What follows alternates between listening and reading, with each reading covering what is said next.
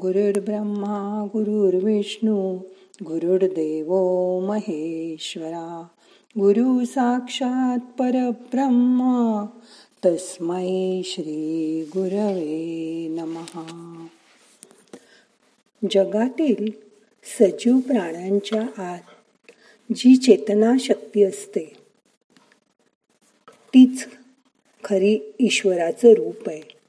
हीच दृष्टी महत्वाची आहे. माणूस नेहमी सगुण ईश्वराची उपासना करतो. सगुण ईश्वर म्हणजे आपल्यासारखा मानवी देहधारी देव जसं की विष्णू राम कृष्ण शंकर. ह्यांनी आपल्यासारखीच मानवरूपी देह धारण केलेला असतो. बघा यातला एक देव तुम्ही तुमच्या मनाप्रमाणे आवडता देव म्हणून ठरवलात ना? तर दुसऱ्या देवाला मानणारे लोक वाईट असतात का? नाही. ते त्यांच्या समोरच्या त्यांच्या मनाप्रमाणे त्यांचा देव ठरवतात. जसं शीख लोक पवित्र ग्रंथ साहेबाची पूजा करतात. त्यांच्या त्याला पवित्र मानण्याची लहानपणापासून शिकवण असेल. मुस्लिम लोक त्यांच्या कबरींना पवित्र मानतात. अल्लाचं म्हणणं ऐकतात. ख्रिश्चन लोक येशूचं ऐकतात. बरोबर ना? त्यांना आवडेल तो सांगेल तसं वागणं. ही माणसं आपलं कर्तव्य मानतात व तसंच वागतात. आता बघा हे संत आता बघा हे राम कृष्ण शंकर आपल्यासारखेच आहेत. असं म्हटलं तर चालेल तुम्हाला. नाही ना? कारण त्यांची कल्पना माणसाने केली आहे. विशिष्ट देवता अशी कल्पना केली आहे. शंकर म्हटला की गळ्यात नाग डोक्यावर गंगा हवीच. कृष्ण म्हटला की हातात बासरी सुदर्शन चक्र हवं. राम म्हटला की हातात धनुष्य आणि मागे पाठीवर भाता हवा. अशी आपली संकल्पना असते. हो ना? तुम्हाला माहिती आहे विठ्ठलाला बघताना रामदास स्वामी म्हणले होते की माझा रामच मला इथे दिसतोय. आणि रामानीच विठ्ठलाचं रूप जणू काही घेतलंय. म्हणजे इतकी आपली त्या देवाबद्दलची भावना तीव्र असते. आपली संकल्पना अशीच असते. हो ना? त्यांना आपल्यापेक्षा जास्त शक्ती दिल्या आहेत जास्त गुण दिले आहेत. ते सर्व गुण संपन्न आहेत सर्वज्ञ आहेत. तीच आपल्या मनाची धारणा असते. तेच आपले स्वामी आणि रक्षणकर्ते आहेत. ते सर्व प्राणी मात्रात आहेत. आहेत ना? आता बघा. हेच ज्ञान ज्यांना झालं त्यांना आपण संत म्हणतो. संत एकनाथ महाराजांची कुत्र्याने पोळी घेऊन पुढे गेल्यावर ते धावत त्याच्या मागून गेले की अरे थांब तुला त्याला तूप लावून देतो. म्हणून ते त्याच्यामागे मागे धावत होते. तुकाराम विठ्ठलाच्या भक्तीमध्ये इतके रममाण झाले की त्यांना त्यांच्या संसाराची इतर कशाचंही भान राहत नसे. गजानन महाराज उष्ट्या पत्रावळीमधील अन्नसुद्धा उचलून आनंदाने खात असत. भिऊ नकोस मी तुझ्या पाठीशी आहे असं म्हणून स्वामी समर्थ सगळ्यांना अभय देतात. त्यांचा तारक मंत्र म्हटला की आपली भीती निघून जाते. म्हणून स्वामी समर्थ गजानन महाराज साईबाबा हे संत पुरुष होते. ते पण सर्वज्ञ असत पण त्यांना देवासारखं रूप दिलं तरी ते देव होत नाहीत. लोक त्यांचीही मनोभावे पूजा करतात त्यांनी केलेल्या लिल्यांच्या पोथ्या वाचतात.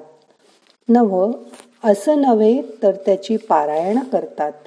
पण अशी नुसती पारायण करण्यापेक्षा त्यांचे गुण आपण घेतले पाहिजेत. हे संत कधीही कोणाकडेही सहसा काही मागत नाहीत. उलट अडलेल्या नडलेल्यांना लीला करून मदत करतात. जसे की त्यांचेही ज्ञान अगाध असते. आपल्यापेक्षा दिव्य दृष्टी त्यांना प्राप्त झाली होती. आणि म्हणूनच ते संत होते. मानव देहधारी आपल्याच सारखे कोणी एकटे तर कोणी संसारी. पण त्यांचं हे ज्ञान अगाध होतं. यातही स्त्री संतांचं प्रमाण नगण्य आहे. अगदी हाताच्या बोटावर मोजण्या इतकं. कारण स्त्रिया संसारातच जास्त रममाण होतात. आपली मुलं बाळं नवरा यातच गुंतून पडतात. खरं तर मनात आणलं तर स्त्रीसुद्धा सर्व क्षेत्रात पुरुषांच्या बरोबरीने काम करत आहे. स्त्रिया पण खूप हुशार असतात पण त्यांचा पाय संसारातून बाहेरच येत नाही. आपली जबाबदारी पार पाडल्यावर सगळे कर्तव्य करून झाल्यावर तरी स्त्रीने या संसाराचा मोह सोडला पाहिजे. काही स्त्रिया त्या दृष्टीने प्रयत्न करत असतात. बघा गीता पाठांतर करून अनेक स्त्रियांनी आदिशंकराचार्यांपुढे गीता कंठस्थ म्हणून त्यात मोठे बक्षीसही मिळवले आहे. इथे पुरुषांपेक्षा स्त्रियांची संख्या जास्त आहे. कारण त्या जात्याच हुशार असतात निग्रही असतात. एकदा ठरवलं की कुठलंही काम त्या करतातच आणि पूर्ण करतात. पण तरीही कुठेतरी कमीच पडतात.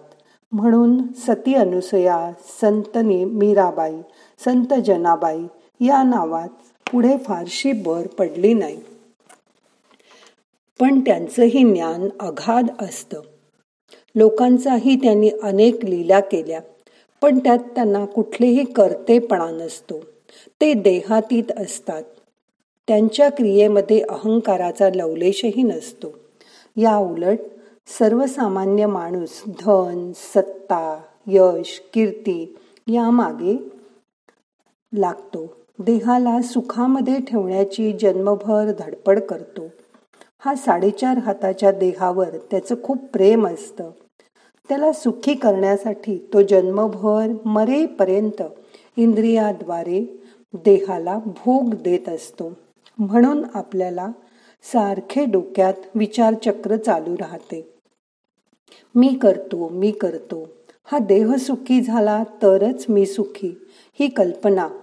व मी केलं तरच होईल हा अतिविश्वास माणसाला या संसारातून बाहेरच पडू देत नाही.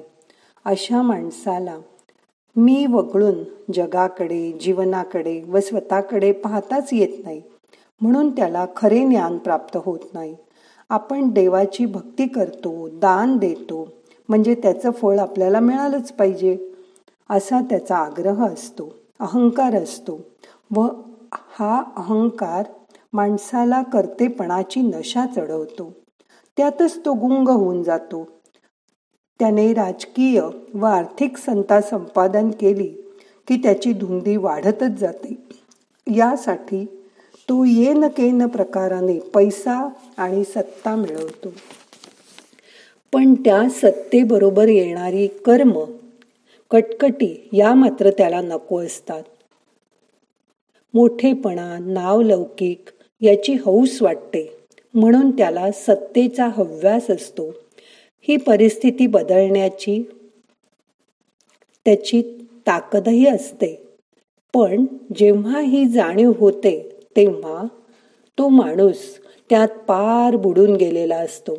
त्यामुळे सतत तो असमाधानात राहतो. असमाधान मनामध्ये सतत कंपन तरंग निर्माण करतात. त्यामुळे मनाचं संतुलन बिघडतं. सतत मनुष्य भविष्याची काळजी करत राहतो. म्हणून माणसाचं मन भूतकाळाची स्मृती आणि भविष्यकाळाची चिंता याच्या कचाट्यात सापडतं. पण आता हे कळल्यावर तरी त्यातून बाहेर पडा. व वर्तमान काळात सुखाचे क्षण आनंदाने भोगा. जीवनामध्ये नाना प्रकारचे भ्रम निर्माण होतात. आता ज्ञान झाल्यावर ध्यानात त्याच्याकडे नुसते पाहायला शिका. मग विचार हळूहळू थांबतील मन शांत होईल.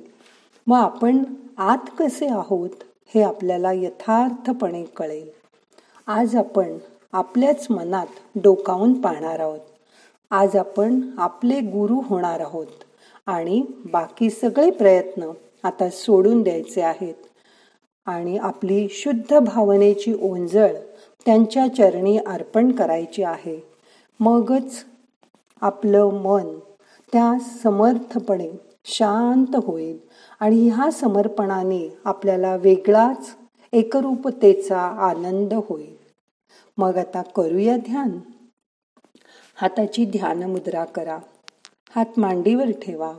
डोळे अलगद मिटून घ्या. मान पाठ खांदे सैल करा. शरीर आणि मन शिथिल करा. मोठा श्वास घ्या. श्वास रोखून धरा. तुमच्या देवाची आठवण करा. श्वास सोडून द्या. मन शांत होऊ दे. रिलॅक्स होऊ दे. आता यापुढे दहा मिनटं शांत बसून ध्यान करा. रिलॅक्स व्हा. शांत व्हा. मोठा श्वास घ्या सोडून द्या. नाहम करता हरिक करता हरिक करता हि केवलम. ओम शांती शांती शांती.